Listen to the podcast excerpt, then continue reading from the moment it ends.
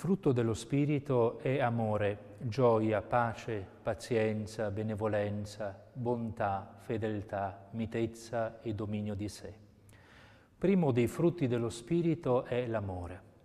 Naturalmente parliamo oggi dell'amore, anche se parlare dell'amore a partire dalla rivelazione biblica è un compito molto arduo, visto che l'amore è certamente il tema principale della rivelazione biblica e quindi non si può esaurirne certo l'argomento in una meditazione. Iniziamo dall'amore che è per così dire il frutto riassuntivo di tutti gli altri. Certamente viene posto all'inizio dell'elenco che Paolo ne fa perché è il frutto più importante, quello senza il quale gli altri non sarebbero nulla. Del resto Paolo stesso dice nella prima lettera ai Corinzi che se uno non ha l'amore non è nulla, anche se compie le imprese più mirabolanti. Certo, l'amore nel senso che qui viene utilizzato potrebbe essere anzitutto l'amore verso il prossimo. Però ho pensato di dividere questa meditazione in due parti. In questa meditazione ci chiederemo come è possibile amare Dio.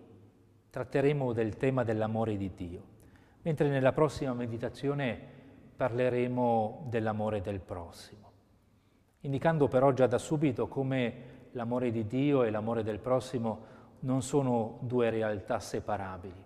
L'uno non può andare mai senza l'altro. La prima domanda che ci possiamo fare dunque è come possiamo amare Dio. Abbiamo una indicazione importante nell'Antico Testamento, nel libro del Deuteronomio, al capitolo 6. È il famoso Shema Israel, ascolta Israele, delle parole che il pio israelita deve ripetere ogni giorno per scolpirle nella propria mente e nel proprio cuore. Ascoltiamo brevemente questo passo della parola di Dio dal libro del Deuteronomio.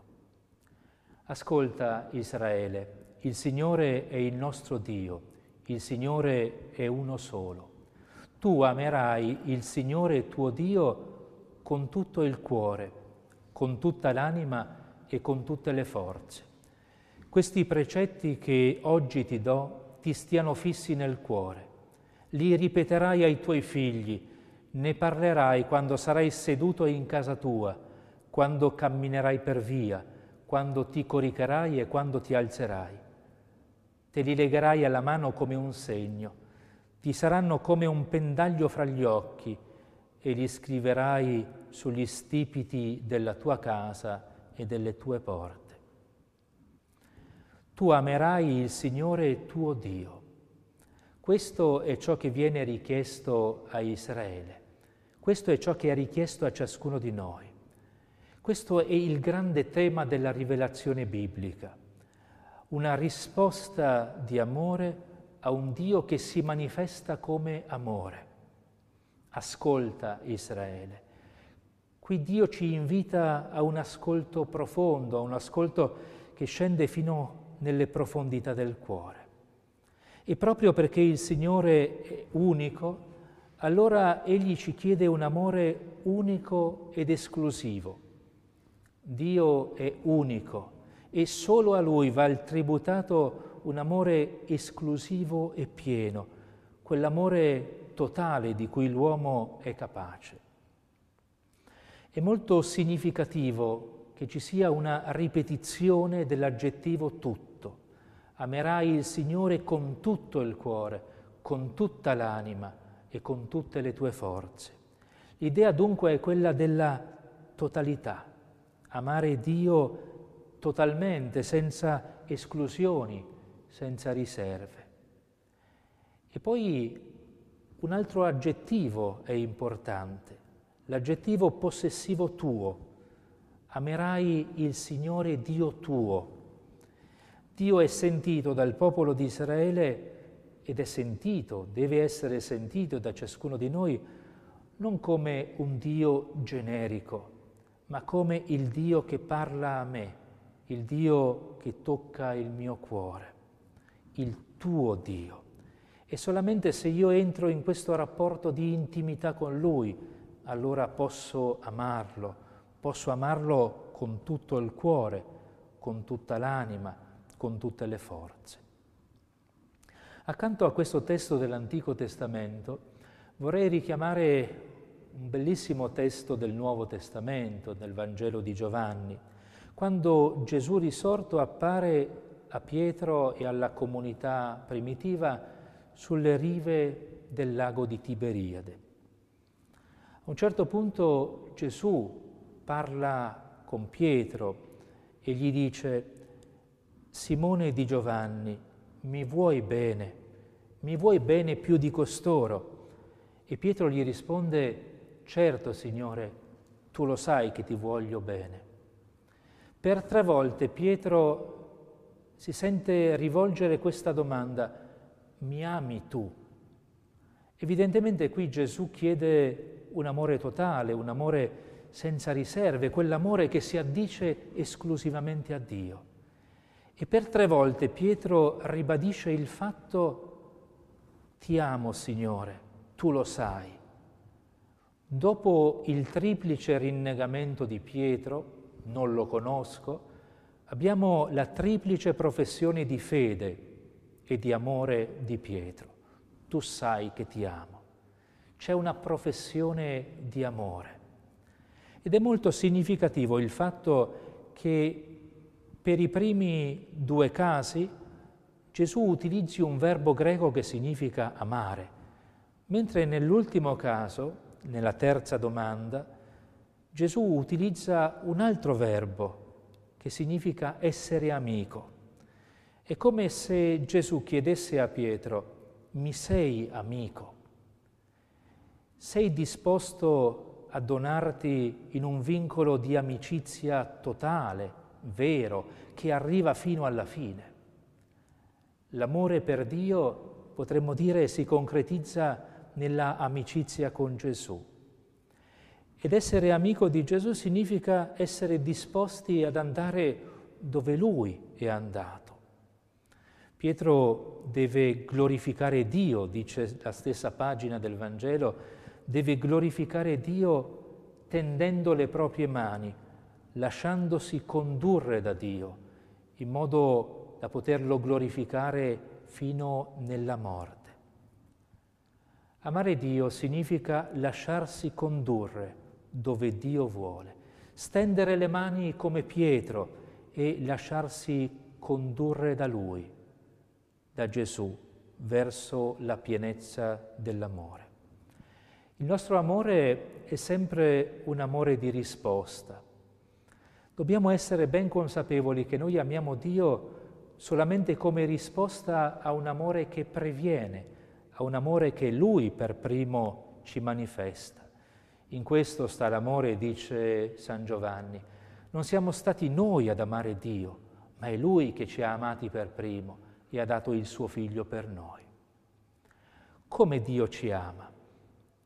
Dio ci ama anzitutto dandoci la vita, mettendoci in questa avventura straordinaria della nostra vita. Non siamo stati noi a donarci la vita. Ciascuno di noi ha ricevuto la vita come un dono. Ciascuno di noi è, potremmo dire, donato a se stesso. Poi Dio ci ama scegliendoci. È l'esperienza che fa il popolo di Israele. Nel libro del Deuteronomio che ho appena citato, a un certo punto Dio dice al suo popolo, io ti ho scelto non perché tu sei il più grande tra i popoli della terra, non perché tu sei il più potente, perché sei il più glorioso fra i popoli della terra. No, io ti ho scelto perché ti amo. La scelta dell'amore è una scelta gratuita, è una scelta che non deriva da delle ragioni precedenti. Dio sceglie perché ama e ama, potremmo dire, perché sceglie. Ciascuno di noi dunque è messo al mondo per amore ed è scelto da Dio per un rapporto personale gratuitamente, liberamente, per grazia. E io comincio ad amare Dio sul serio, a rispondere all'amore di Dio, quando mi sento scelto in modo gratuito. Che cosa ha visto Dio per scegliermi? Che cosa ha visto Dio per chiamarmi alla fede, per chiamarmi a seguirlo?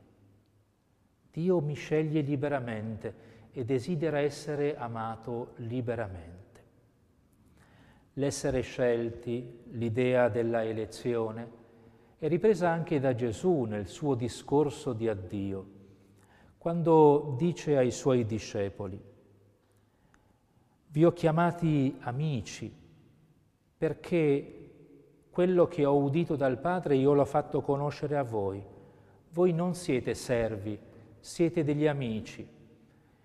E conclude dicendo, non voi avete scelto me, ma io ho scelto voi e vi ho costituiti perché andiate e perché portiate frutto.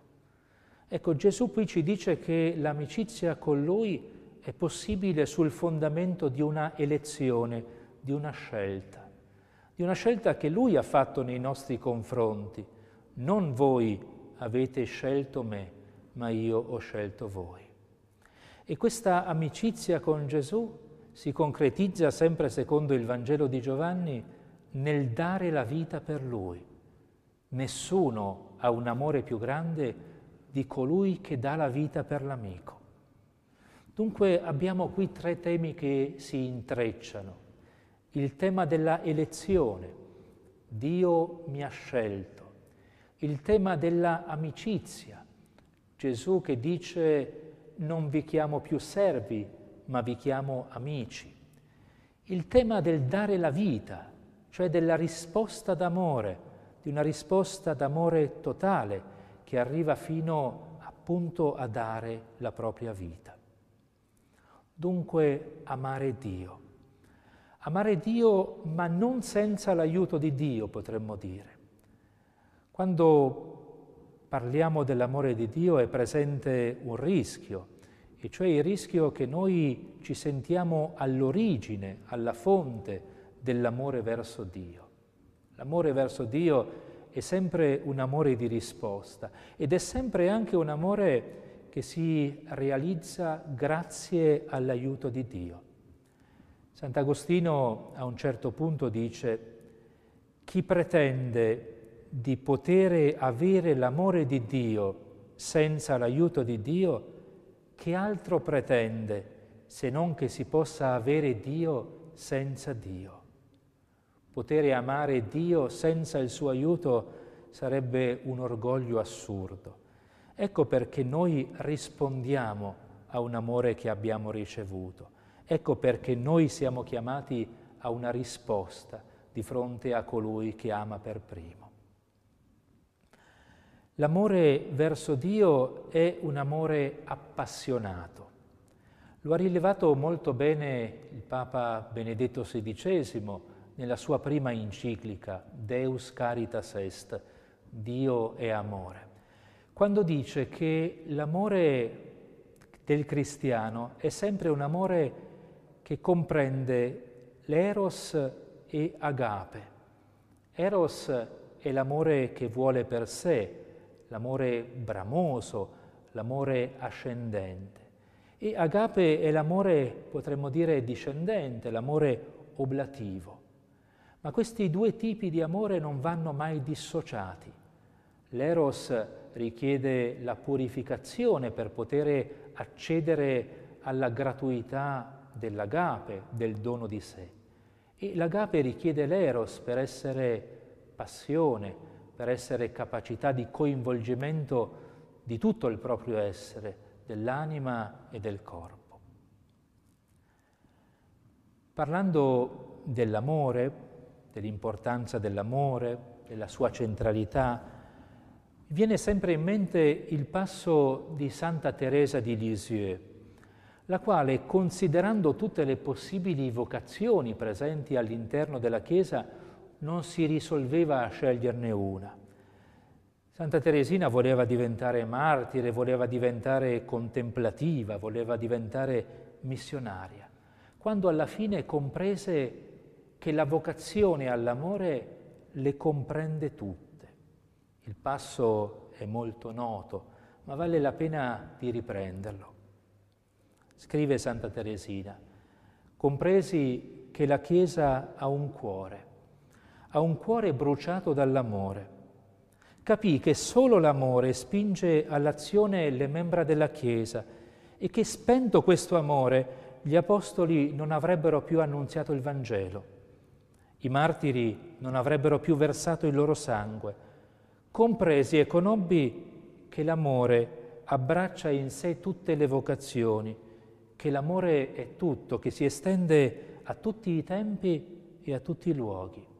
In una parola, che l'amore è eterno. Allora con somma gioia ed estasi dell'animo gridai, O Gesù, mio amore, ho trovato finalmente la mia vocazione. La mia vocazione è l'amore. Sì, ho trovato il mio posto nella Chiesa e questo posto me lo hai dato tu, o oh Dio.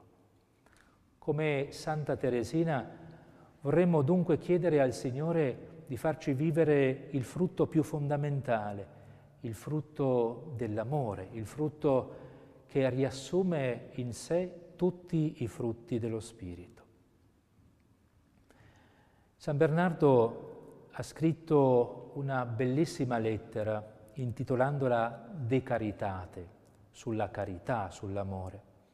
E in essa San Bernardo dice che ci sono tre gradi possibili dell'amore verso Dio.